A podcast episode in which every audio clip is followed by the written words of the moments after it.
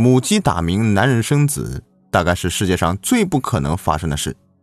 但是大千世界无奇不有，在美国就有一位男子生下了他的孩子。那这到底是怎么回事呢？那么就听我慢慢的说吧。美国俄勒冈州本德市的男子托马斯·比蒂是一位很普通的市民。有一天，他却上了报纸的头条，这件事惊动了全美国，甚至全世界。照片中的托马斯·比蒂赤着上身。一脸的络腮胡子，脖子上面有一条细细的金项链。他左手的无名指戴着戒指，说明他是已婚的男人。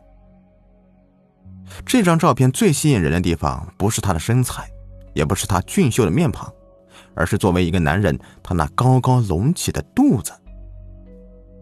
作为男人的托马斯·比蒂怀孕了。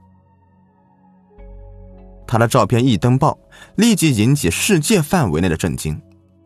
网友们更是纷纷表示：“女人可以退出历史舞台了，男人全能了。”但是在人的认知范围之内，男人是不可能生孩子的。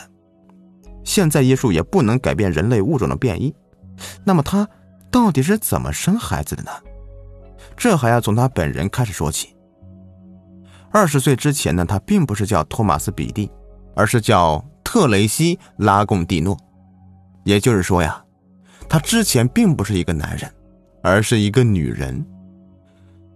没错，会生孩子的托马斯·比蒂是一位变性人。有媒体称，变性人托马斯·比蒂是在人造子宫的辅助下生下孩子的。其实事情并不是像他们说的那样，孕育与生产从来都是一个复杂的过程。即便当今的技术很发达，但是还没有真正的人造子宫能够代替人类天生的器官来生孩子。一九七四年出生时，她还是个女孩，但是十岁时她就把自己设定为一个男孩。她认为，自己有着男人的灵魂。在随后的日子里，她一直想要成为男孩。随着年龄的增长，她成年之后便开始服用睾酮，增加自己的雄性激素。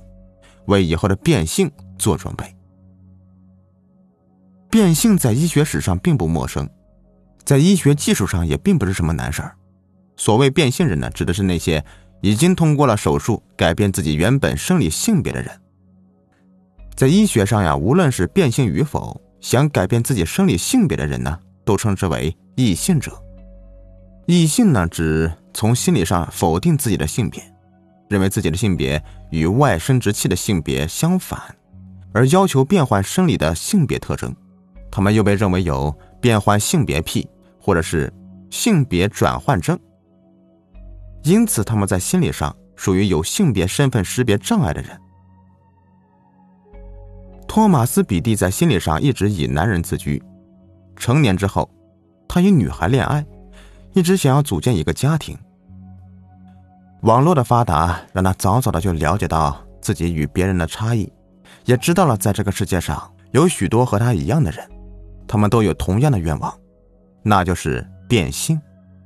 变性手术啊，在当今的医学技术上并不是什么难事，而随着人类观点的开放，舆论对变性事件与变性人也有着极大的宽容。无论是从社会舆论、医学技术，还是托马斯·比蒂自己的心理。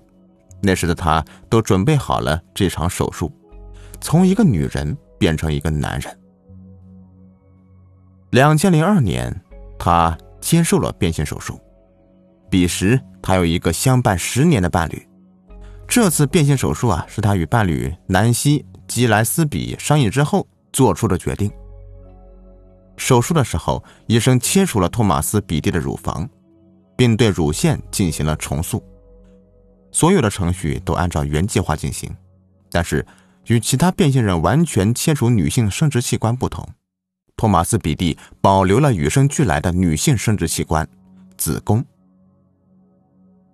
为什么渴望变成男人的托马斯·比蒂要保留最重要的女性器官呢？这是因为他的伴侣南希在很早之前因为生病就把子宫切除了，而对于他们两个来说，他们希望在组建家庭之后可以有一个孩子。于是，托马斯·比蒂决定保留自己的子宫，等到以后时机成熟时，承担他们这个家庭生孩子的职责。变性后的托马斯·比蒂很快以男性的身份与相恋十年的伴侣南希结婚。婚后，两人过了一段二人世界的生活。两千零八年，他们计划生个孩子。作为变性人，托马斯·比蒂要生孩子，就需要停止雄性激素的摄入，以养护自己的子宫，为备孕做准备。随后，托马斯·比蒂啊就接受了人工受精。十月怀胎，两千零八年七月，全世界都在报道，世界首位怀孕男子比蒂生下了他与妻子南希的第一个孩子，女儿苏珊。在接下来的两年里，托马斯·比蒂又生下了两个孩子。他接二连三的生儿育女，上报纸、出书。一些网民认为啊，他只是利用男人生孩子为噱头进行炒作赚钱。但是托马斯·比蒂并不这么认为。他说，他生孩子并非是为了赚钱、赚眼球，而只是想与妻子组建一个完整的家庭。在一次的采访中，他说。他与南希在家中分工明确，他负责打理花园，而南希则负责喂养婴儿。但是，本来圆满的事情却没有一个完美的结局。